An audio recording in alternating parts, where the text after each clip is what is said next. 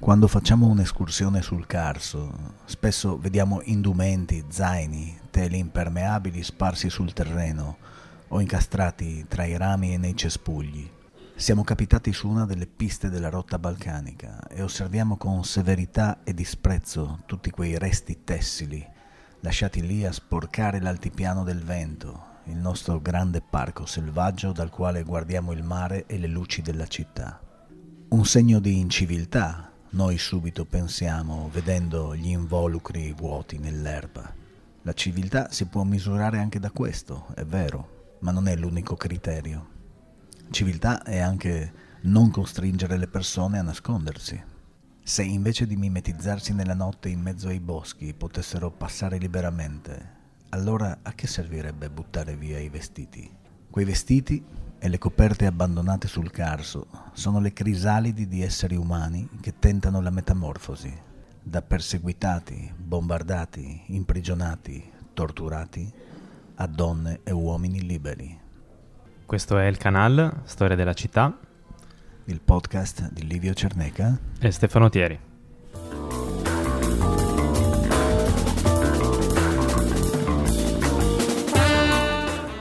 Pochi giorni fa, il 28 marzo, ero al Teatro Bobbio di Trieste. Eh, davano una proiezione gratuita del docufilm di Andrea Segre, eh, Colizzolli e Calore, eh, Trieste Bella di Notte. Il titolo potrebbe ingannare, in quanto magari si potrebbe immaginare, non lo so, una sorta di racconto felliniano de- della città, invece si parlava di rotta balcanica.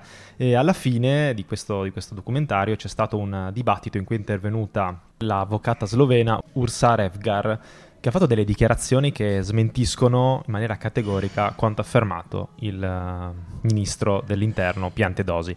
Ma di questo parleremo tra poco. In questi giorni c'è stato il cosiddetto Click Day, per quanto riguarda il de- decreto flussi, una cosa che ha riguardato tutta l'Italia, ma ha riguardato anche il nostro territorio.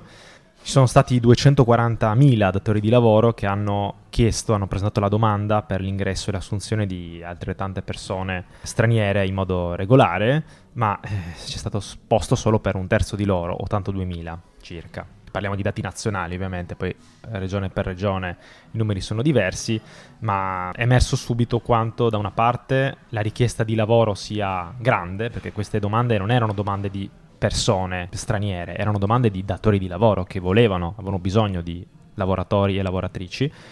E dall'altra parte, infatti, è arrivato un sacco di insomma, lamentele non solo dalla società civile, ma anche da Confindustria, Confartigianato, Confagricoltura, No, è veramente curioso anche questo metodo scelto, no? il famoso click day, cioè una specie di lotteria, se riesci a collegarti, se riesci a prenotare la tua richiesta, allora avrai diritto a mettere in regola un lavoratore straniero per eh, svolgere i servizi che ti servono. È una, un, un metodo abbastanza discutibile, diciamo. È come hai giustamente fatto notare, comunque ha dei limiti numerici e soddisfa solo per un, un terzo eh, la reale necessità che eh, hanno le aziende italiane di questo tipo di manodopera. Tra l'altro una situazione che non è diciamo inedita e da diversi anni che si verifica e nonostante ciò la politica continua a spingere a ribasso il numero di persone che possono entrare regolarmente.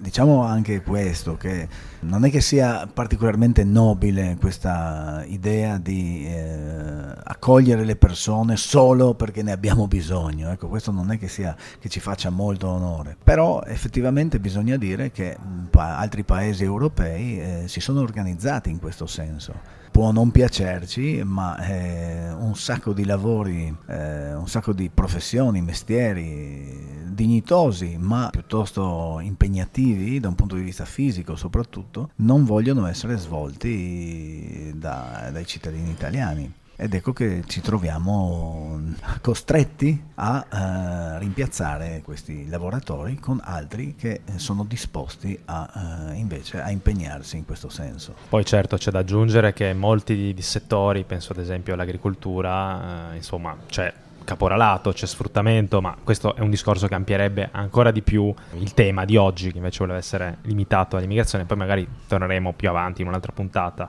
sul, appunto, sullo sfruttamento sul lavoro che riguarda purtroppo molto più persone che hanno meno strumenti, sono arrivate da meno tempo, hanno più bisogno di lavorare, quindi persone straniere. Ma il punto è che nella nostra regione, ma insomma siamo a pochissimi giorni dalle elezioni regionali, la, la, propaganda e la retorica sull'immigrazione è sempre stata di un certo tipo. Ricordiamo Federica alcuni anni fa annunciare la volontà di costruire un muro al confine tra Italia e Slovenia per contrastare l'immigrazione. L'ultima uscita è quella delle cosiddette fototrappole. E ancora la questione a lungo dibattuta delle cosiddette riammissioni informali dall'Italia alla Slovenia.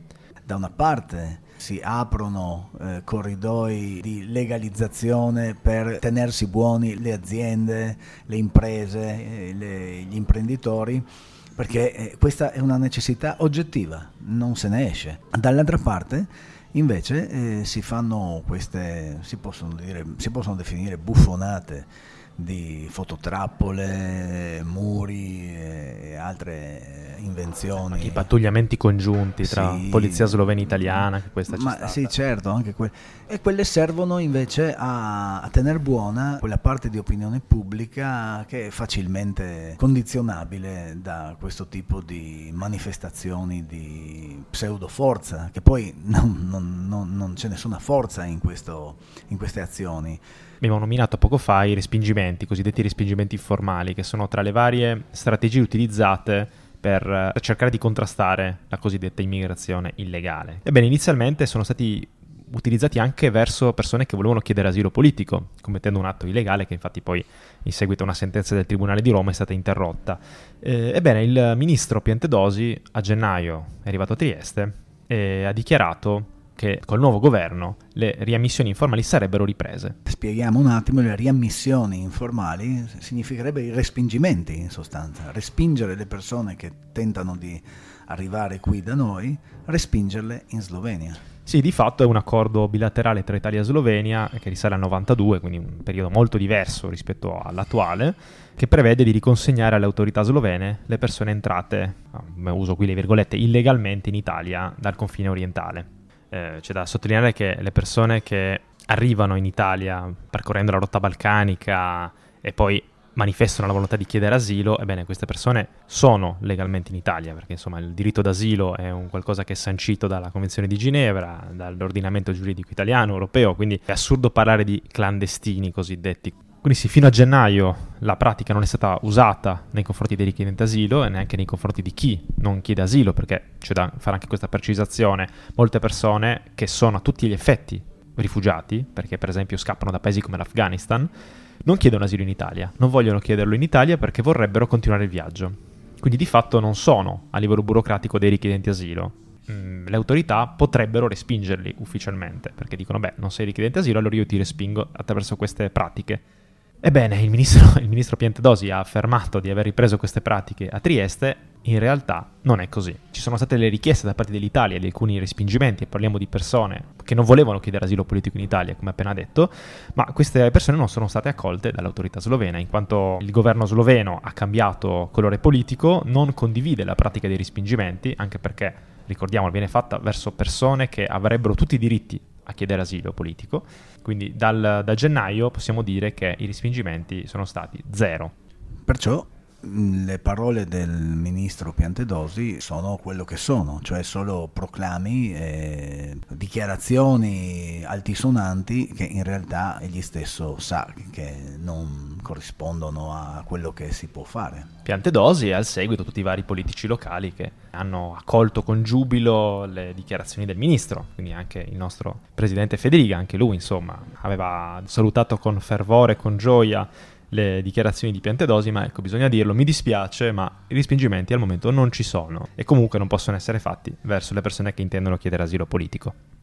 Come si è visto a seguito dell'alto numero di richieste giunte dal mondo del lavoro, ci sarebbe bisogno di un sacco di persone, lavoratori, lavoratrici, anche straniere, quindi ecco, mm, sarebbe da augurarsi che la politica locale sia magari un po' più pragmatica e la smetta di aizzare l'odio verso coloro che arrivano da fuori e rendersi conto che alla fin fine abbiamo bisogno di queste persone perché in molti altri paesi d'Europa questo sistema funziona e l'integrazione funziona molto meglio. Ricordiamo, anche se può essere superfluo, perché i nostri ascoltatori sono persone piuttosto accorte e aggiornate, ma ricordiamolo che questo tipo di flussi di umanità che si spostano sul globo terraqueo, come ebbe a dire qualcuno, eh, non si fermeranno non ci saranno muri, non ci saranno fili spinati, non ci saranno decreti che riusciranno a fermare questa massa di persone in movimento. Quindi vale la pena organizzarle. E cercare di evitare loro tutta la sofferenza che invece sono costretti a subire nel loro viaggio infinito e pieno di pericoli. E questo era il canale Storia della città, il podcast di Livio Cerneca e Stefano Thieri.